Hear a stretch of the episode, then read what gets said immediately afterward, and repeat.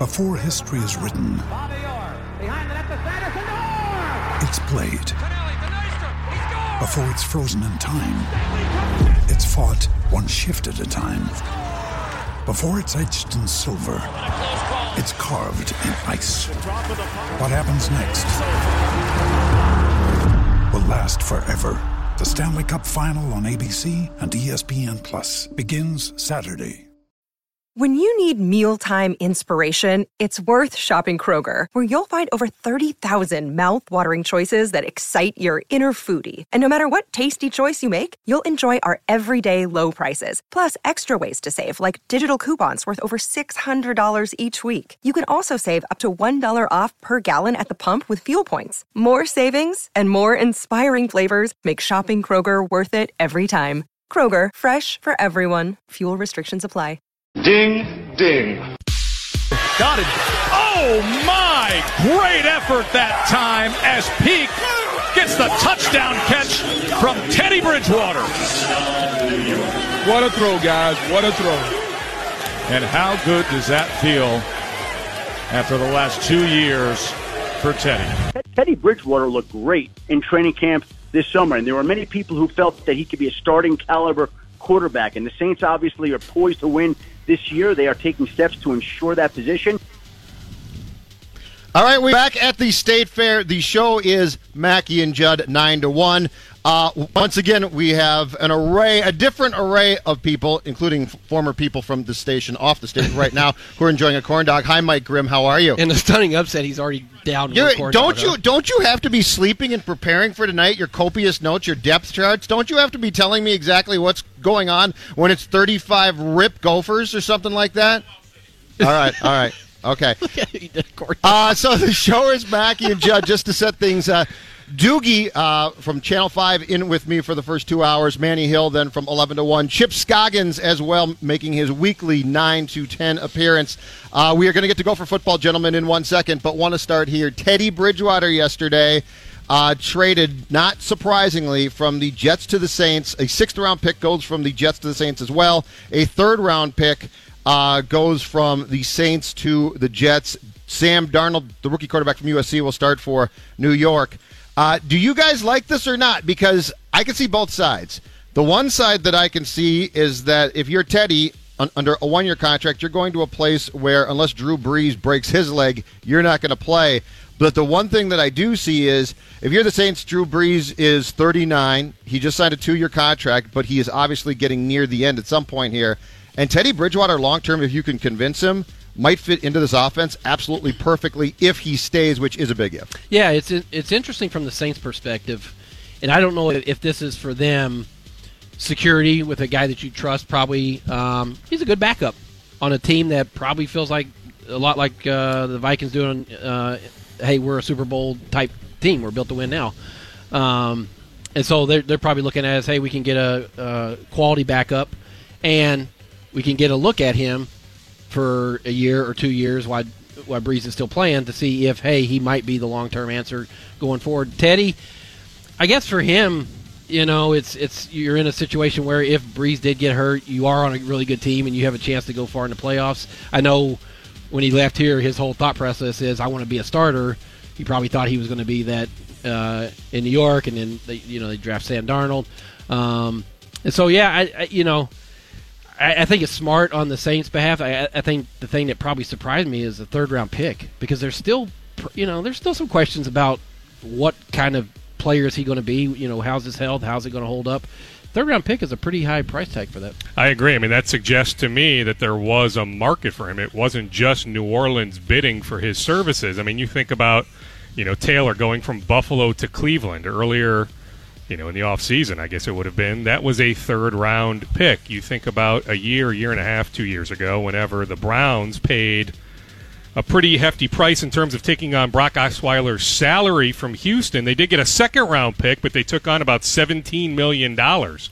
So you think about the Jets paying a total of one million dollars. Now, Teddy's contract, for all intents and purposes, would have become just about fully guaranteed if he was on the Jets roster opening day at about, what, six million dollars six million. total. But their Correct. their full investment, yeah, one million dollars. Now you gave up a six, but to get back a third, uh-huh. that is an incredible return. So I'm curious to find out what other teams were bidding for his services. I'll also say this, because I like Teddy personally. Yeah. You think about it. Two years ago today. I know. This today. Is great story. Was this today? Yes, oh, this is wow. the two-year anniversary. And it's, a, and it's a great story because of how far. I, this They weren't BSing us when they said that there was initial concern he was going to lose that leg. I agree. So, like, this was not a, mm-hmm. this was not an unfortunate A C L tear and, oh, he'll play again. This was, a this was if not for the quick actions of the uh, athletic training staff and doctors there, this kid could have lost his leg. And so for him to be back now two years later to command a third-round pick, good for him. It's yeah. a great story. And he is one of the rare guys that I actually am am rooting for. I hope he does well. well I, I hope – because, you know, ordinarily guys leave, and it's not, it's not that you don't care about them. But, you know, if Case Keenum's good, that's great. If he's not, I don't really care. Yeah. But with what Bridgewater endured and how he was loved by that team and that coach, you he's definitely a guy who you say, I hope he does well. Yeah, and that's the thing. It sounds like from the reports – he kind of made that impact in a short time in New York, too, that all of his teammates he was universally loved in that locker room, too. I mean, he, he's just that type of guy, right? I mean, he's yes. if, if you're around him for five minutes, you, you see why uh, players gravitate to him and like him. So, you know, hopefully at some point he gets a shot to be a, a quarterback again, a starting quarterback. I don't know, you know, when that'll happen. If it, it, it'll take an injury here, but Jacksonville. And if the Jacksonville Jaguars didn't offer a third-round pick, too, they're crazy. The two two of the three Florida teams, if not all three, should be trying to get this kid home next March, right? Mm. Jacksonville, Blaine Gabbert's not the guy. Jameis Winston, yeah, ser- Bortles, yeah. serious Bortles, questions. Yeah. yeah. So, sorry. Gabbert, He's too. not either. Gabbert, One too. One and the same. They're yeah, basically yeah. the same guy. Yeah. So, yeah, Bortles and Jacksonville, not the guy. Jameis Winston, question marks. Mm-hmm. Ta- Tannehill with the Dolphins might be okay, but we don't know. But I think that come next March, there is a good chance that all three of those Florida teams at least reach out to Teddy. And Jacksonville, to me, if they didn't do it now, they're crazy. It'll be interesting to see what his market is because let's assume Drew, uh, Brees stays healthy and, and, and Teddy doesn't play. I gotta imagine the questions are still going to be there, right? The long-term uh, questions. I would think so, you're, but then New Orleans has the book on him. Does New Orleans convince him, okay? And under your scenario, okay, so Drew plays the full year, thirty-nine years old. He signed a two-year deal, so Drew Brees then, under your scenario, is more than likely the New Orleans starting quarterback in two thousand nineteen. But could you convince Teddy to re-sign with some sort of verbal assurance that, hey, we think you are the guy starting in two thousand twenty? Could be, could be, yeah. And, and it's funny, you keep thinking – you know, forty, this guy's going to hit a cliff. Well, he didn't look like he's going to hit a cliff against the Vikings. You know? No, I know. So I know. And I mean, it's, it's eventually rem- going to happen. It's remarkable, though. It's eventually right. going to happen. But but you're right, Dukes. I mean, it, it might be one of those things that just get him in their, in their program, in their organization, see what Brees is like the next year, to maybe two years, and then if you feel like Teddy's your guy, then you can say, hey, you're our long-term answer here. Uh, but, Chip, to your to your point about a relatively high draft pick, being traded for a quarterback who we still aren't positive about, boys, doesn't this speak to that position? Just mm. the just the desperate need and desire, and and I really think now, and this is where this is where the Vikings, I, I think, in the last two years since uh, Teddy went down, have definitely altered their own mindset. I really think now that if you think that you're a Super Bowl team, you do your damnedest to have a good backup. Yeah. So it's no longer like, well, we got Drew Brees, and, and we're fine. The Saints for years have been like, well, we got Drew Brees, and then nothing. And, and I think the Vikings' lesson came with Shaun Hill. You couldn't play him. Yeah. I mean, he couldn't play. So I think, Chip, they traded a third-round draft pick because now you feel if we are a Super Bowl team, God forbid our starter gets hurt, we have to have not just an okay quarterback, but a pretty good one to to uh, put in there. one hundred percent. And we, like you said, we saw it with the Vikings with, with Sam Bradford. I mean, that team was built to win out. They couldn't just say, well, we're going to punt on this season because we don't have a quarterback. They had to go make that trade. Now, you can people argued about it, but it's like that team was built to win. You could not just, you know, put anybody in there at quarterback. And I think that's what New Orleans' mindset is probably with this is this team is built to get to the Super Bowl. And if something, God forbid, happened to Drew Brees, we have to have a quality backup right there that, that can just slide in and, and you feel reasonably comfortable. Didn't they think they had it with Tom Savage? I mean, correct me if I'm wrong, Judd. You might know better than me, but when yeah, I, I don't think the Vikings were looking for a quarterback, yeah. well, Savage was one well, of the guys they called on. And, and and when it comes to Simeon now, I don't know. I like the fact he started. I, I give the Vikings credit for this. At least the last two years, they've gone out, and, and obviously Case was, was way better than all of us could have possibly expected in our wildest dreams. But the last two years since the Shaun Hill debacle, they have at least gone out and gotten a starter of some sort mm-hmm. who's got that, that experience. Simeon in training camp has not looked great, but it's training camp. But I really do think that if you're now a team that has Super Bowl aspirations, I mean, perfect example. And and I don't know that a quarterback would have saved their uh, two thousand seventeen season, but was the Packers, right? And that defense, I think, was bad enough that it, that if you didn't have a Hall of Fame quarterback, they were pretty much sunk. But you go from Rodgers to Brett Hundley, yeah, that was hard to watch. Well, I mean, look at the Super Bowl winner last year. Yeah, I mean, you're right. You slide in Nick Foles, exactly. And nobody thought that. I mean, when he, the first couple of weeks when he got in there, people were like, "Oh, this is disastrous." But then, it, you know, it clicked, and yep. they built the, the game plan around him, and you know, he's the Super Bowl M V P. Correct. Now on Hundley, Seattle must have some sort of opinion of him. With Seattle's not going to be any good. I don't think Seattle cares that oh, much. I don't know about that. I, I think they're going to be bad. Mm. I, I think really? I think Russell Wilson will win them five to seven games, but that defense is going to take a step back. They've got injuries. That offensive line has never been been addressed. I mean, if if you want to dump on the Vikings, Seattle's offensive line has always seems to be like this whole thing of, well, we'll piece it together, which is folly. I think Seattle's going to take a big step back.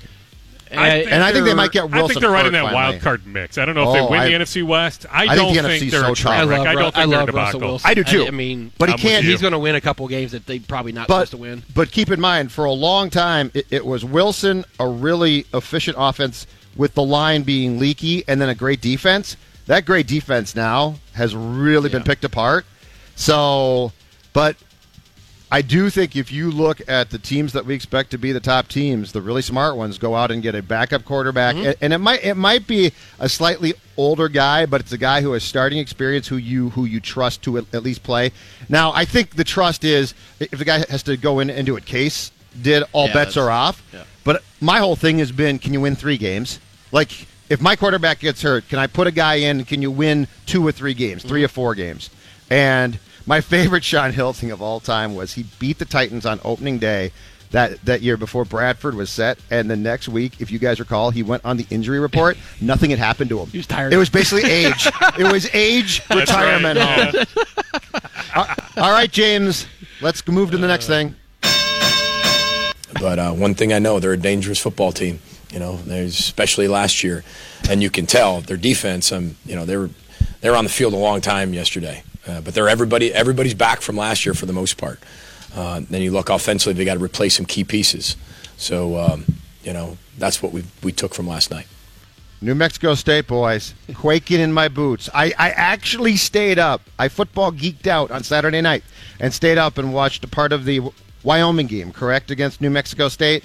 Um, I'm going to go ahead and chalk this one up as a W, realizing that I believe in Jerry Kill's first home game, that New Mexico State came here and won that game, if I'm correct yeah. on that one. But nonetheless, I'm going to go ahead and say that the uh, the Flecktonians get off to a one and zero start tonight. Yeah, I, I mean, based on the way we the way they looked the other night, where they couldn't even cross midfield. I mean, what they rushed for is it was ridiculous. And it, I mean, it, you know, I knowing all the freshmen they have, you're starting a true freshman quarterback, all the freshmen all over the field. This still should be one that you uh, run away with. You know what, though? The seventeen and a half points, to me, is a logical point spread. Like, I think it's about a seventeen-point yeah. game tonight. The Gophers, yes, win. They win by three scores. But do they win by seventeen? Do they win by twenty-one? Do they win by twenty-four? But, yeah, I mean, New Mexico State didn't cross the fifty-yard line how does that, until about two minutes left happen? in the fourth yeah, quarter on Saturday. How, how, are you, how are you that bad against a team that at least I would think that you should be able to compete against, right? Well, Craig Bohl's done a good job at right. Wyoming, but yes, in I mean, theory, I'm saying compete. In your stadium, yeah. yes, you should have had some level of competitiveness to you. Then they have to travel short week, so they play late Saturday. By the time that game ends, yeah, you're right. You're sleeping in Sunday. How much preparation did you really get in on Sunday? Then you're hopping on an airplane Wednesday to come play here tonight. Best of luck, New Mexico State. The Gophers do win. I would be shocked if they don't. I'm more curious about one week from Saturday. Yeah. Chip and I were talking about that on our walk over from, from the shuttle bus. Fresno State, year after year, generally has competitive teams. Fresno State comes here a week from Saturday. Can the Gophers win that game? Because if you're talking about a path to six victories, I think you need to beat Fresno yeah. State. Yeah, that I have them at six wins, beating Fresno. To me, right now, without having seen the Gophers and seeing kind of all these new guys, I think that's a flip of a coin. Jed Te- Jeff Tedford. Yeah, Jeff Tedford. Established coach. The- is Jeff, I mean, a Jed Tedford, Je- Jeff Tedford offense is going to be tough to defend. I mean, he's... You know, he's known for his offenses. Yep. And, and they won ten games last year, I think, nine or ten. Fresno. I mean, they've had good runs. And they, they were produced really, N F L players. They were really bad, right? And then Tedford yeah. took over. And, and he's a good coach. Gone, I mean, they've gone up. Now, now he, he was in Tampa as O C briefly, right? Mm-hmm. Didn't the Buccaneers hire him yeah. as O C? Tampa, yeah. He was in the N F L. And then he had like a heart yeah. condi- And then he had a yeah. heart condition. After and then he- Cal, he went to the N F L okay. for a while. But you know, he had those great teams at Cal with Marshawn Lynch and... And uh, Deshaun Jackson, right? Was that, that that was the team? Uh, Gophers did he coach the team that, yeah. that beat Mase? Yeah, I where, think that was the team where, where Patrick didn't. Where Patrick was very upset that the locker room wasn't open, yeah. and Missus Mason was right behind him as he as he aired his complaints against the Gopher football program. Once again, ingratiating himself to a fan base that already hates all of us. Uh, let's come back and uh, uh, talk more about uh, P J Fleck's team, including getting into our predictions for the season, records, and all that good stuff. It's Judd, it's Doogie, it's Chip for Hour one of Mackey and Judd from the Minnesota State Fair. Don't go anywhere. More Mackey and Judd coming up next. Just hold your ass right there. On fifteen hundred E S P N. All right, back from uh, the Minnesota State Fair. It's uh, Judd, Doogie, at Chip Scoggins, Star Tribune, star tribune dot com. Uh, James Murphy running things back in uh, studio. Intern Max out here as well. All right, let's get back to uh, the subject at hand. The Gopher football program. And uh, so I posted something on fifteen hundred E S P N dot com last night, and, and Chip, you had a season setup column today yourself in, in the Star Tribune. And I think we all agree here at this table that a year ago at this time, and this is not insinuating that Gopher football was huge, but a year ago at this time, P J Fleck was new. Uh, his enthusiasm for some was certainly infectious. I felt that the program was being uh, talked about. I sense, and and I got some immediate feedback on Twitter last night, which is not surprising from Gopher fans. But, gentlemen, I uh, I sense zero buzz this year. Zero. Yeah, I certainly not what it was last year, and I just don't feel, you know, that a lot of people are talking about it. Now, that, the diehards are always going to talk about the Gopher holers. They're right. going to talk about it. But just, you know, in random conversations out here or with, you know, family members or your neighbors, I mean, no one's really asking, hey, what do you think about the Gophers? It's, what about Cousins? How about the offensive line? You think they can go to the Super Bowl? It's, you know, and part of that's always going to be the Vikings. It's the Vikings town. But I think based on what they did last year, getting Cousins, all these moves, the thought that this is a Super Bowl team, just kind of swept up, you know, uh, this town. And then also I do think the way they finished last year, losing those last two games, seventy to nothing, whether it's fair or not, and it, you have to look at that roster, and that roster did not have enough Big Ten players, obvious caliber players. But I think that, you know, a lot of people said, well, here we go again. And these are the casual people. I'm not talking about the diehards. The diehards are always going to be there. I'm talking about the casual people that just kind of, you know, casually paying attention. Um, they're saying, well, here we go again. And so, I, you know, you know me in college football. I'm excited. Yeah. Today's my Christmas uh, morning, and and, and I'm curious about this team. I really am. I'm curious to see Zach Annexstad play. I'm curious to see Bateman play. I'm all these, you know, see Antoine Winfield Junior back out there, all these young guys. And so, to me, there's a, there's a definite curiosity factor with this team. Um, but I'm a diehard college football fan, too. So yeah, and I'm right there with you. Now, last Saturday wasn't your Christmas morning with Hawaii, Colorado yeah. State, week New zero, Mexico State, week zero didn't and Wyoming. The Scoggins household. Yeah, that that's a soft launch there. This is the, this is the real deal. Yeah, no, this is the real deal. Yeah, I mean, some games tonight and then definitely this weekend oh, with Michigan, Notre Dame, and L S U, Miami. Yeah, I mean, this weekend Auburn, will be Washington. Yeah. will be a ton of fun, no doubt about that. Yeah, I mean, there's there's little buzz right now. Now, think about the lasting impression. Their last two games last year. Northwestern and Wisconsin. They lose by a combined score of seventy to nothing. Yeah. And we hear Fleck, and he's not lying, but you hear him every single news conference, every single opportunity, talk about how they are the youngest team in the country. So if you are one of those non-diehards, right, you want to have a reason to pay attention. If you keep hearing him talk about how young they are, yes, talented. I'm with you. Bateman. I mean, Georgia offers Bateman last second. Yeah. The University of Georgia, his home state school, offers him. He tells them no to be a golfer. So I think they have some good young players. That's just one example. But when you keep hearing Fleck talk about how young they are, I get it why you wouldn't necessarily be excited heading into tonight. To me, they need to come up with some sort of signature win early in the season. I don't think Fresno State qualifies. Is it simply, you know, winning at Maryland in the Big Ten opener? I Can don't I, know if that know. does Can enough. Stop, stop you. At some point, second, you need to dudes. come up with a signature win. I don't. I don't think it's this year.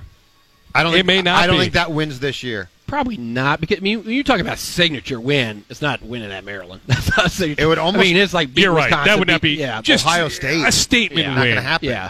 Yeah, exactly. I mean, you're not beating Ohio State either. So, yeah, I mean, unlikely that it comes sure. this year. I mean, would Iowa qualify? Not Since a, it's a rivalry you know, game. Yeah, it's your one B it's, it's rivalry. rivalry game. It'd be an important game. That would be a very nice win. Yeah. But I think as far as what you're talking about, I think I think what you're saying in this sense, and I don't think that this uh, transpires in two thousand eighteen, I think you're saying the signature win for Fleck is a corner-turning win. So, like, you're like, oh, oh, that really stops me. That turns a corner for this program. And and I think that needs to come in two thousand, or if it's going to come. It's going to come in two thousand nineteen. Probably. You know, I wrote this today, Judd, and every every coach, every season is going to be based on wins and losses, and that's always going to be true. And I don't want to make excuses for whatever this season goes, but to me, when you're this young and people can say, oh, roll their eyes and say it's an excuse, no, it's reality. I mean, when you they literally have the youngest team in college football. Um, things that I, I I'm you know that matter to me is, does Annexstad improve? Are they more competitive so they're not losing seventy to nothing yeah. the last two games? Are they more competitive with the big teams? Are the are the young players that the Batemans, um, the Ottman Bells, Douglas, can they transfer what we think on paper? These guys look good. They look talented. Can they transfer that and show it on the field? I mean, so those things, yeah, you know, you're going to be disappointed with losses, but if the, if the team is competitive and, and these young guys are growing and you can see them improving, I think if you're realistic and rational about it, you'll say, okay, I can see where this is going. I can see that it's on the right trajectory. The win-loss record's not what it should be, not what it wants to be, but are they, if, if you're being realistic, are they going to go to Ohio State and win? No, mm-hmm. not not yet. And so those are things I think people should probably be looking at too. I mean, I just want to see some semblance of a passing game. Hmm. And you laid out some of the individuals, but just the totality of the passing game, you know, so that's on Donnell Green, the left tackle, and the rest of the offensive line to block. And, yeah, some of the individuals you laid out at wide receiver, including Tyler Johnson, who yeah. to me is is an all-conference type player. But, yeah, then Zach Annexstad needs to deliver the ball. So a semblance of a passing game. We didn't see any semblance of a passing game no. last year. Then a semblance of a pass rush. Mm-hmm. They did not have a pass rush last yeah. year. And I think they got some guys. So I actually think they have a chance. I told you this. Was I in with you or Phil in the last few weeks? Who knows these days? This was a wild statement. Seriously, make sure you're rolling on this. But I actually think they have a chance next year, maybe more so in two thousand twenty, uh-huh. to compete for a Big Ten West championship. That's how much I believe in some of these young guys and talking to enough people over there, doing my homework. And you look at just look at the other offers these kids had. Yeah. They beat out some big-time schools for these kids. So I think when these kids are in the program for a couple years, they have a realistic chance to really compete in a couple years. Oh, so you're saying a couple years? Yeah, you know. Maybe thought, next year. Uh, maybe more realistically, twenty twenty. Yeah, I'm not there with you on next year. But but in a couple years, that would be the hope. That would, that's the whole mm-hmm. plan, right? Because then you're going to be into year four or five, and so Um, you, that, should be by, that, you should be by that point, Doogie. That is the whole idea yeah. behind this youth movement, that Absol- take your yes. lumps, learn next couple years, and then in that third year with this group and then the guys you supplement with, you take a big leap. So that's their plan. Now, whether it happens or not, you know, when you look at Wisconsin and these other programs that are just doing it year after year, there's something to be said about continuity and just having your program and you know. And identity. Yeah. Actually, but Wisconsin exactly. and, and the – Wisconsin almost lost it. They almost lost it. Anderson came in. With a bad hire. With yeah. It was a bad hire. Came in with the idea that he was going to bring the West Coast to Wisconsin, that style of football, which was moronic. The weightlifting program, I guess, went to hell. Yeah. But they identified it quickly, and mm-hmm. they cut it off and said, oh, no, no, no, this is a bad idea. Uh, what do you guys think? Now, I'm going to sort of defend Fleck here because, you know, for guys my age, the bluster gets to be old, and I totally get it. I get why kids like it. But the difference between Fleck and Brewster, we're told, and I will believe this until it's proven not true, is that Tim Brewster was full of B S but just couldn't coach football. P J Fleck actually came here with a reputation as a really good coach and an off, an offensive mind. Uh, but in his defense, he has to have the right personnel to begin to even run that. Yeah. So where, where do you guys think we are, starting with Chip, on how close he is to be to being able to show us what he can do from an X's and O's standpoint, which ultimately is going to be yeah. extremely important? I've said this from day one, that you don't do what he did at Western Michigan if you can't coach. Mm-hmm. It just doesn't ha- – you don't get lucky and go to the Cotton Bowl. It, it doesn't work that way. And a program like that, it doesn't have – He we know he can coach. To me, the question is, we know he can coach, but can he win here? That's what we don't know. We know he can coach. Last year, what they trotted out at some of those positions on offense was not even close to Big Ten caliber. And that's not his fault. It's just sort of the hand he was dealt in terms of the quarterback and wide receivers. But those last two weeks was an abomination in terms of the personnel and what they they had no chance of succeeding. And so you got to give him a couple years to get players that he fits his style. He's an aggressive recruiter. Let him recruit and see what he brings in, and then make that determination in year five. How what is the ceiling for P J's? Is he going to be able to, you know, come through on what he said in terms of building a sustainable program? And so I think it's going to take at least a couple full years of his recruiting before you really know what the ceiling is. But this whole idea of, oh, he can't coach, he's stop, right, stop, right. Well, it's, it's not fair. It's not, not, not even a conversation. It's not yeah. fair. Yeah. Yeah. I mean, I'm with you on that. It's not fair. Now, they need to maintain health. I mean, last year, Tyler Johnson gets hurt. Jared Weiler, their best offensive lineman, gets hurt. So if they maintain their health, they have a chance. I mean, the offense doesn't have to do much this year to be better than last yeah, year. Yeah, it's a low bar. You know, it's a very low bar. So I think the offense those, is going to be better this year. Those zero points the last two games indicate that. Yes. Five completed passes. Correct. But to answer your question. Where's Mitch Leitner when you need him? Yeah, we're, we're a couple years away from that. We are, but I'll also say this. Having an N F L running back, Rodney Smith will play in the N F L. I don't know if he's a fourth-round pick, a seventh-round pick, an undrafted free agent, but he is going to play in the N F L. Yep. I think having a running back like that can mask some issues. But I still think, to answer your question, I still think we're about two years away from, from seeing what Kirk Sharaka and P J Fleck really want to do on offense. Go for record predictions and also some Vikings talk when we come back from the fair. It's Judd, it's Doogie, it's Chip, it's hour one of Mackey and Judd. Put that all together. Don't go anywhere. Assume the position. More Mackey and Judd coming up next on fifteen hundred E S P N. Drew Mackey, Judd Zolgad. You go low, I'll go high. Mackey and Judd on fifteen hundred E S P N. All right, from the uh, Great Minnesota Get Together, it's uh, Zolgad, uh, Darren Doogie Wolfson, Channel five Eyewitness News, joining me for the first two hours up here on stage. Intern Max with me, James Murphy back in studio, and uh, Chip Scoggins making his weekly appearance on a Thursday from nine to ten, and it's perfect timing this time because college football kicks off tonight for the Gophers, and Chip is the biggest college football fan I think that I know. Your boss, Glenn, might might be as big as you because he travels a lot on his own dime, but I, I've always said this too.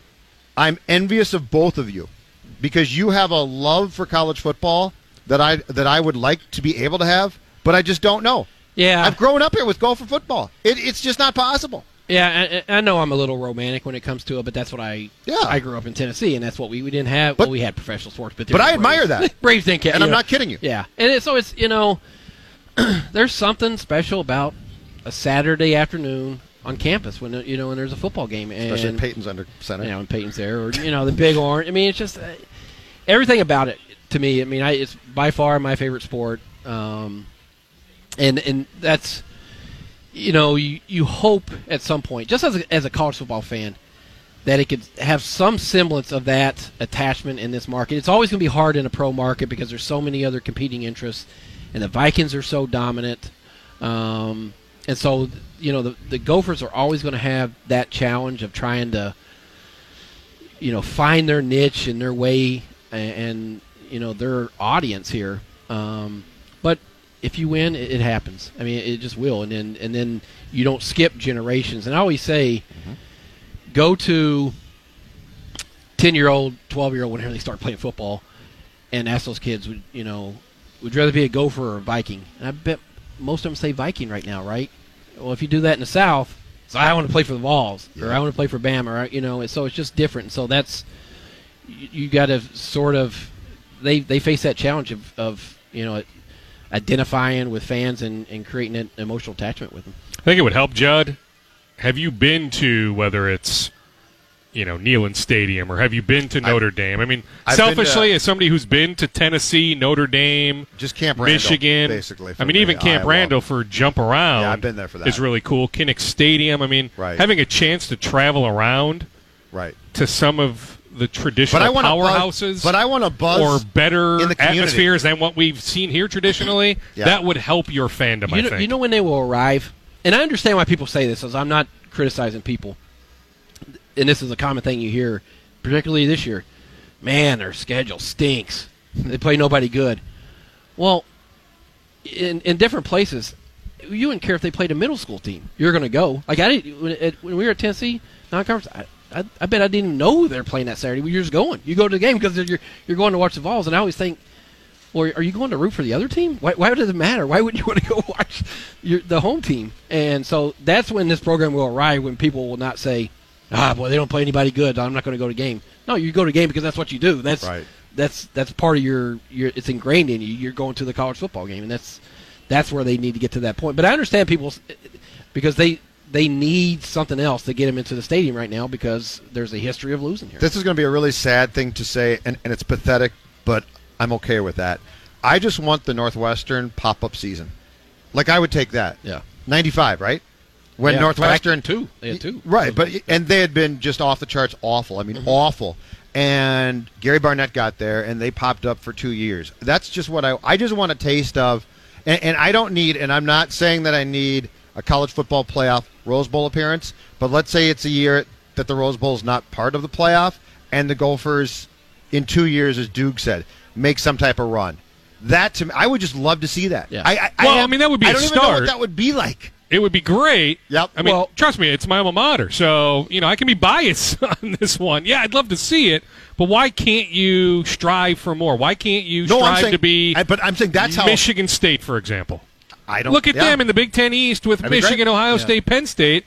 Yet Michigan State now has had a pretty long, sustained run of of high-level success. So why can't you aim to be that instead of just the random well, pop-up season? I think that's what P J Fleck's doing. I think that's where his aim is. And, you know, we got a taste of it, Judd, when Kill took him to the Citrus Bowl. And it's the Citrus Bowl. It's a nice bowl. It's a January first bowl. It's yeah. not, you know, one of the – Now, remember, they got lucky because yeah, lucky. They had, yeah, the standings changed. Nobody had yeah, played. Yeah. Then all of a sudden the B C S standings yeah. changed and they needed help somebody to get jumped. There. They needed help to get there. Barry Alvarez, by the way – was the driver of that bus. Correct, so whatever yeah. you want to think about Wisconsin and Barry Alvarez, Alvarez was a big part of the Gophers playing in their first New Year's Day bowl game yeah. in, what, fifty-something years. Yeah, but it, what I was getting is we saw a taste of what fans would be like. Because I, you know, I was down for that game, yeah. and the turnout was incredible. Mm-hmm. Now, that might have been a lot of snowbirds and people that were vacationing in Florida. It doesn't matter, but it was yep. it was a great atmosphere down there. They They drew well. It was a fun week. And so you sort of got a sense that it was just a little glimpse of it, but if they ever became like a consistent winner, you know, this is a bandwagon town like any other is, and especially when it's a university where there's a lot of alums here, people would jump on board. The closest that I can recall in the last ten years or so of games I've been to was the opener a few years back under Kill against T C U. That was a fun night. High-profile mm-hmm. opponent. They play, they lost but played well, and the stadium... And this is the thing that has been so rare in, in T C F Bank Stadium since it opened in two thousand nine. There was an actual buzz there that night. Mm-hmm. Like, there was a college football buzz. And you see that, and you're like, this is really fun. Yeah. Like, this is – it's different than a Vikings buzz. It's it's really different than a pro sports buzz. And that's what I would love to see captured for an entire season, where teams come in, and there's that anticipation of the game well, that's, itself. Yeah, they anticipate – and I used to feel, you know, in, in school at Tennessee – that anticipation for Alabama, the whole week, that's all you talked about. Starting Monday, you're talking about it with, with, with kids in class, and you're you know you're hanging out in the dorm, and you're talking about. I mean, it just and it just built. the whole week, and there's nothing like it. And that's why, you know, I just feel like that's missing here, and, and you hope it gets that, to that point where you have that buzz all week and it's building and you're talking about the other team and tailgating and everything. Um, see, that's my romantic side coming out there. uh, no, I like yeah. it, though. I admire so it. I, I hope it, I, I, you know, as long as I live here, I hope it gets to be that point because it's fun yep. when you have a big game anticipation all week for a college football game. I mean, we had it in fourteen. I was there. I'll never forget it. twenty fourteen, Gophers at Wisconsin. Yeah. You beat Wisconsin, you win the Big Ten West. They are up seventeen to three at the half. Yep. And they lost the game. Well, and I, and I go back to think about Michigan week oh three, and people don't want to think about the game, but think about yeah, Michigan th- oh three. This too. town yeah. felt like it, right? Mm-hmm. This town felt like it was about to take off and explode for Gopher football, and you felt it all week. That's what I'm talking about. To have that every week, right? Yep. And it's not always going to be a big game every week, but to have that that excitement and buzz in town about a big game, we felt it. To me, since I've been here, I moved here in two thousand, that was more than any other time, that, that moment, that week. What about what, what two thousand, though? Remember the headline in your paper, Smell the Roses, yeah, yeah. after they had won at, where, Ohio State. Never then they lay an egg never, next week you mean the kiss Indiana. Of death? You mean the kiss of death? Judge, you write that headline. I don't talk about it. Doogie. We'll talk about it. We'll talk about it. We'll never talk about that. Dude, uh, in that in that game that you just brought up, I was actually in the Badger student section at Camp Randall Stadium, so that was uh, that was a good experience for me. Yeah, that was... I was there with a few buddies. Actually, I blew it that weekend. Packers Patriots was the next day, and my buddy. Yeah. My buddy had an extra ticket, and I said, no, I better get home to the family. How stupid was I yeah, to pass stupid. on yeah. Packers-Patriots pretty stupid right there, the next day at Lambeau Field. But, yeah, I mean, I was so just I was so emotionally drained after after the Gophers blew that game. But, yeah, James, we were we were across from the student section, so we were behind the other end zone, kind of in the corner, about twenty rows up. Uh, schedule prediction time, boys. Okay. Let's do it. Tonight, New Mexico State. Start with Doogie, Chip, and then I will give you my prediction. Win. I just don't know if it's by the seventeen with the point spread or if it's by fourteen it does, or if yeah, it's by win. twenty-one, but they win by at least two scores, if not three or four. We all agree it, that that's yep. a, a win. Uh, it gets a little bit dicier. Fresno State then, Saturday, September eighth. Chipper? To me, it's a flip of the coin, and I, I hate to chicken out, but I, I want to see tonight, but I, I'll say win now. Okay. Doogie? I will say loss. That's what I'm saying, too. I think you lose that game. Well-coached team, and like Chip said, if the quarterback is back, that's going to make a difference. And he is back, yep. Miami of Ohio to end the non-conference season. Win. Win. All right, we all agree that's a win, so they are two and one after non-conference instead of three and oh like last year. Uh, you open at Maryland, Big Ten play. Uh, Maryland's a mess. They're probably going to – it wouldn't be surprised if the coach is fired before them, but I, I think that's a loss. All right. I mean, they have some good players. They brought in some pretty good recruits, but, yeah, I mean, that program is such a wreck right now. Yep. And just, I mean, just a tragedy with, with the young man passing away. So I just don't know. It's hard to have a vibe, but I guess if you're asking me right now, the old gun to the head, put it as an L. I would agree. I think if I think if Annexstad had more experience and that game's in November, it might be a win. Yeah. But asking a freshman quarterback to win on the road that quickly in Big Ten play is tough. Yeah. Iowa here October the sixth. Loss. All right. Iowa loss. Doogie? I will say loss. I agree with that. October thirteenth, you get to go to the Horseshoe. Loss. I, I'm just going to mark that for yeah. loss for all of us there. Loss. I'm not going to ask. Okay, You'll love sorry. this. Our news director emailed because, you know, we being A B C have a bunch of those primetime, yes. you know, seven o'clock Saturday night football games. She, she, she's like, is there a chance Gophers Ohio State could be a primetime? I said, Ann, we don't have to worry about yeah, that. Yeah, that's not going to be. Yeah. You're not going to be preempting news that night. Uh, at, uh, you go from at Ohio State on the thirteenth to the following Saturday at Nebraska. Loss. Yeah, I agree with that. Yeah, that would be a loss. And that is a loss for me as well. Uh, a Friday night game. God bless television. Fox Sports one at T C F Bank Stadium, the Indiana Hoosiers, October twenty-sixth. I hate Friday night games. That's That should be for high school football. The Big and, Ten is just a money grab, but that's a win. All right. That would be a win. And I'll tell you this much. It's unfortunate that the Gophers have seven home games this year, and only five no. are on Saturday. So, no. you know, a few minutes ago you talked about You know, you know, the romantic side of college football and Saturdays and all that. They only have five Saturday games. A Friday night game is complete B S. That, yeah. That's a win. It's not their fault. It's that's a Big Ten thing. No, right, right, but yeah, right. That's but, a win. I, I have it right. as a win. It's complete greed. So we, we got three wins on, on that one. We all agree. Uh, they go to Illinois to open November. Win. I would hope that's a win.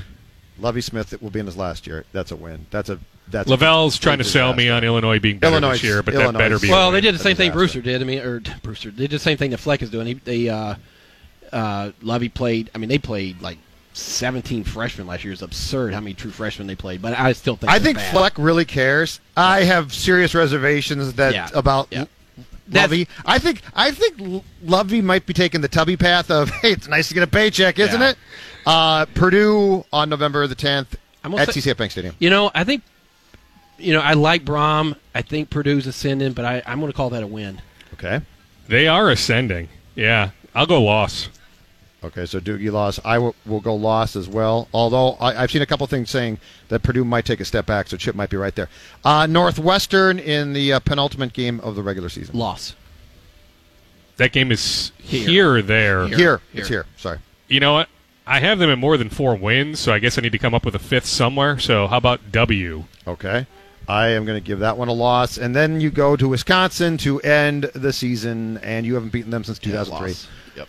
Do we all agree that's a loss, Doogie? Yep. That would be a loss. So I got him at yeah. six and six, I think. One, yeah. two, three. Yep. Yep. You've six, got six and six. Six and six, and I don't feel good about the Fresno State if they lose that. I th- five and seven, but I, I, I think they win. And I mean, I'll tell you this much: in yep. May, somebody very much involved with the program told me, "Hey, just bear with us. I just don't think we're going to be that good this year." Oh, my understanding is after they went yeah. through all these August practices, they have a healthier opinion about their chances than they did coming out of spring ball. All right. So maybe that puts them in that six-win range, but I think they fall just short, so they get to five. But I'm telling you, I do think they have a legitimate chance, maybe more realistically in two years, not next year. But mm-hmm. I love a lot of these young players. I really do. So it's not like I'm off the P J Fleck bandwagon saying five wins this year. I think they have a chance to be pretty good next year and the year after, but Dude, I just don't think this is going to be a great year. That is under the assumption that they hit it right with the quarterback. Well, I mean, they're bringing in two more next year. But, the, but if and you I love the kid from Eden Prairie. I'm biased. I like Cole a lot personally. The thing is, though, if you have to start over again next year, you're going through another year sure. of growing pains. Yeah. And yeah. So well, that's why that's why this is an important mm-hmm. year. To and that, kinda... that comes back to my question. When can you install your offense? Well. Like, like at, in its totality. Yeah. So not bits Probably and pieces. Probably not all of it. Right. But, right. But, but, event, but if you're right, Chip, and eventually you hit on that quarterback, then by his second year or so, it all can go in. Yeah, exactly. So, uh, so Chip says six and six for the Gophers. Doogie says five and seven. I say four and eight. Uh, let's come back and wrap things up by talking about uh, the purple. How about that? It is uh, Mackey and Judd, Zolgad, Darren Doogie Wolfson, Chip Scoggins for hour one, uh, fifteen hundred E S P N from the State Fair. Sit tight. The Mackey and Judd show will continue in a moment. Do I have your word on that, sir? Mackey and Judd. Absolutely. On fifteen hundred E S P N. I listened to the sweetest accordion I've ever heard. The Great Minnesota Get-Together on fifteen hundred E S P N. All right, final uh, segment of the nine o'clock hour with uh, Chip Scoggins. It's uh, Judd and Doogie until eleven o'clock today. Manny Hill will be in from eleven uh, to one. Boys, let's wrap up with uh, some discussion of the Purple. They will play their fourth preseason game tonight. For the most part, I don't care one bit. Um, but this will uh, this will then lead into actually what's a pretty important day, which will be final cuts uh, down to fifty-three on Saturday now that they all come at one time. Do either of you expect any surprises when we see the uh, fifty-three man late Saturday afternoon, early Saturday evening? I mean, would Kendall Wright be a surprise at this point? Mild, I think you could probably could say. I think he now makes it. I think it. he makes it because I don't of think the, the receiving depth no, is that good at well, all. I mean, think in about fact, it. I don't. I know it's not. It's I shouldn't not, say I don't think. I mean, we, we talked about it before, but yeah, you have probably one of the top few, if not the best, uh, wide receiver duo in the N F L. And then what? I mean, it is a bunch of question marks after that. And so, uh, yeah, that's that's going to be interesting to see how that shakes out and who they try. I mean, I think Beebe probably makes it now. Um, he won't play tonight. He's missed practice this week. But, yeah, I mean, nobody's jumped up. I no. mean, Zylstra, Coley. Coley's not going to play again tonight. He's been hurt pretty much the last four weeks. Yeah, and how much time did Zylstra miss, too? I mean, if so. you had asked me two weeks ago, I thought Kendall Wright absolutely wasn't going Correct. to make it. No special teams flexibility. But at this point, who the heck is taking a job from him? Yeah. I don't know if there's really a surprise. You know, look at some guys like – I think Terrence Newman's in. I think Brian Robinson is in. So I guess if either got released, I guess that would qualify as a surprise. I mean, if Jaron Kearse got let go, would that surprise you? No. I don't know if there is a guy that, that I would be like, oh, my gosh. Yeah. Now, I still think there's a trade to be made. I mean, they're deep at defensive back. You think about Anthony Harris. Played well last year when he had to start in that Rams game. Played a couple years ago against Arizona. I mean, he's shown some things in regular season games. Would somebody give up I keep my depth there, Doogie. a backup yeah. wide receiver or a backup offensive lineman I, for Anthony Harris? I still think what I'm saying is I still think there's a trade to be made. I think you're. I think what you're going to see is a Sunday or Monday move where I would not be surprised one bit if they claim a receiver off the wire, and and if that, that receiver has special teams ability, and that triggers a, a move. Because the depth yeah. at that position... It's hard, though, when you're other, so low in the waiver priority. It, it is. The other question that I've got as well about that spot is this. Where's Treadwell at? Where's number three. Treadwell? Yeah, right, I mean, he's right, firmly, but I mean, is he's, he, he's your number three. Is he making? But is he making progress enough where if if Diggs or Thielen go down, you trust him now? Is he still at a point where where he's certainly going to make the team? I get that, yeah. but you still don't trust him. I don't have any real feeling for where well, this kid is at. I think the, the trust level's probably increased, but you, not to the level of what you, production you're getting. I mean, I don't think you can assume you're not going to suffer in production wise, and so that's.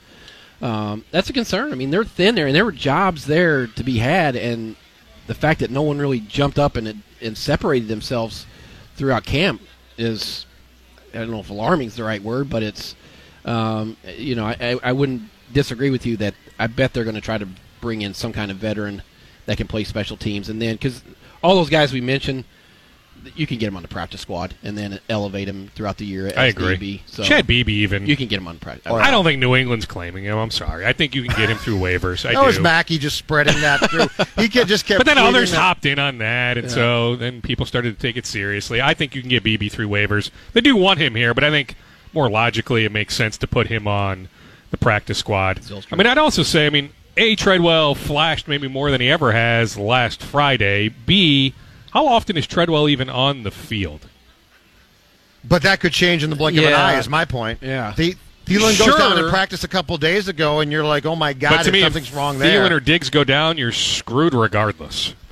It shouldn't be like I think that. Those two are, I think those two are that good. Well, they are, but if one goes down, you're not you're not screwed. You yeah. should be. That three, I guess my ultimate point here is that third guy should be able to at least – for a time, a period of time, mm-hmm. and it might not be a long one, step into that role and be somewhat productive. I'm not saying if Diggs or Thielen go down, I'm not trying to imply that Treadwell's going to be them, but you would think that your third guy could at least step in and be productive in that role until the guy who's hurt gets back. At least you're seeing him do something now in games. At least, at least you're seeing some catches now versus him not even getting on the field. So, you know, I, I think the trust level's growing.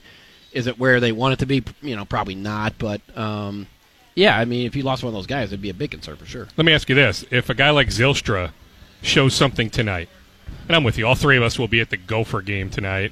We're not tuning in to this meaningless preseason game because the starters, my understanding is just about every starter won't play. The yeah. only thing interesting about tonight for me is Brett Jones will play. I was told he'll play center and guard tonight, so I'm curious to watch the new Vikings offensive lineman play tonight. Your opening day center right there. Maybe. Yeah, and then eventually this, I think maybe left thing? guard. Yeah. yeah, I think they're going to Yeah, but to. maybe against San Francisco. And then left guard, yes. But yeah. if a guy like Zylstra shows something tonight, yep. how much stock do you put into that? Well, if they're if they're unsettled, this could be a, a tiebreaker a, tonight. A lot, potentially. I mean, if they're unsettled. Why not? At, at, I mean, because no one's really differentiated himself, at least from our. I mean, they internally they may have already made up their minds, but if, if we're going to an assumption that they're still evaluating, not sure who it is, I, I think that could be a tiebreaker. Offensive line still, though, yeah. to me is the absolute key here. The off- you've got because you've got a quarterback you absolutely positively have to protect, and if you don't, all hell breaks loose.